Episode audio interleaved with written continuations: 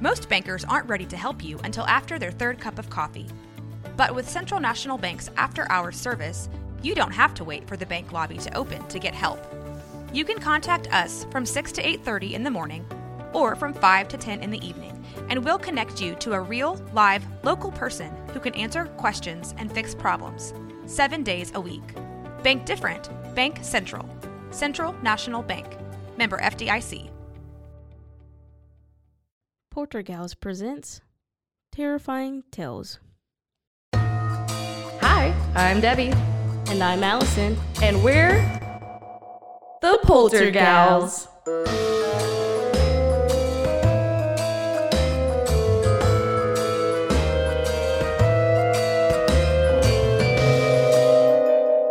Spooky.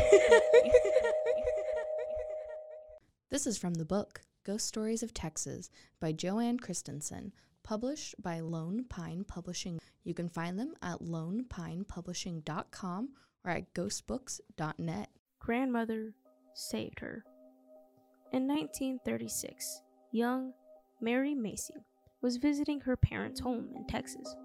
One of the things Mary loved best about such visits was that she was able to spend time with her adored horse, Whiskers.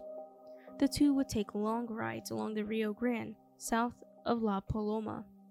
It was during one of these rides that Mary ran into a bit of trouble. Mary and Whiskers accidentally came upon a group of men who were unloading crates from a rowboat. Stop her, one of them yelled. If she gets away, she'll tell the cops. The men were smugglers who had just crossed the Rio Grande from Mexico. Mary whirled Whiskers around and spurred him into a run. The horse was fast, but the smugglers had a car.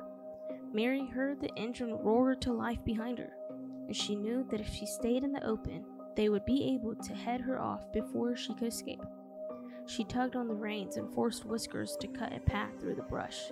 There, she reasoned, the men would be forced to chase her on foot. She was right, but ran into trouble just the same. Only a short distance into the dense brush, Mary and Whiskers ran into a fence. It was a dead end, and the smugglers had them trapped. Mary listened in terror as the men grew nearer. Then, to her amazement, she heard a soft, familiar voice behind her.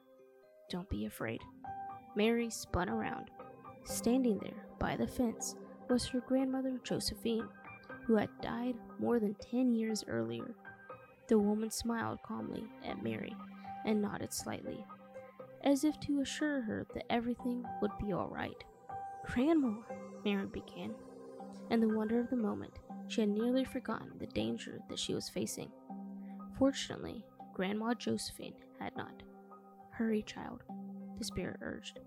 Get your horse over here in that thick low brush. Make him lie down, and you lie beside him. They'll never suspect a horse hidden in such low brush. Mary quickly obeyed. She slid out of the saddle and coaxed Whiskers down to the ground.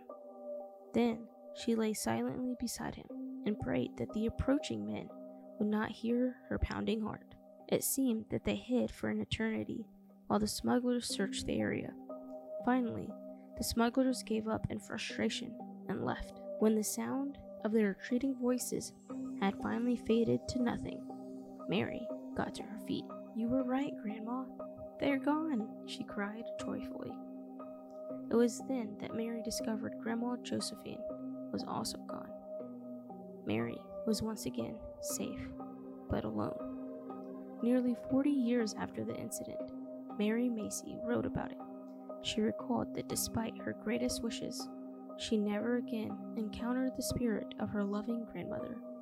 I prayed she might come and speak to me one more, Mary wrote. But I never saw her again. Perhaps it was because Mary never again faced such imminent danger. Almost certainly, however, Josephine continued to watch over her granddaughter, just in case.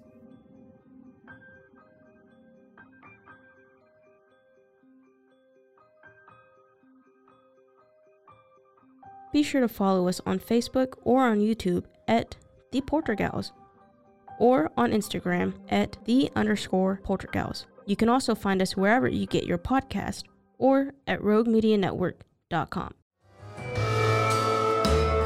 You've been listening to The Poltergals. A Rogue Media Network podcast.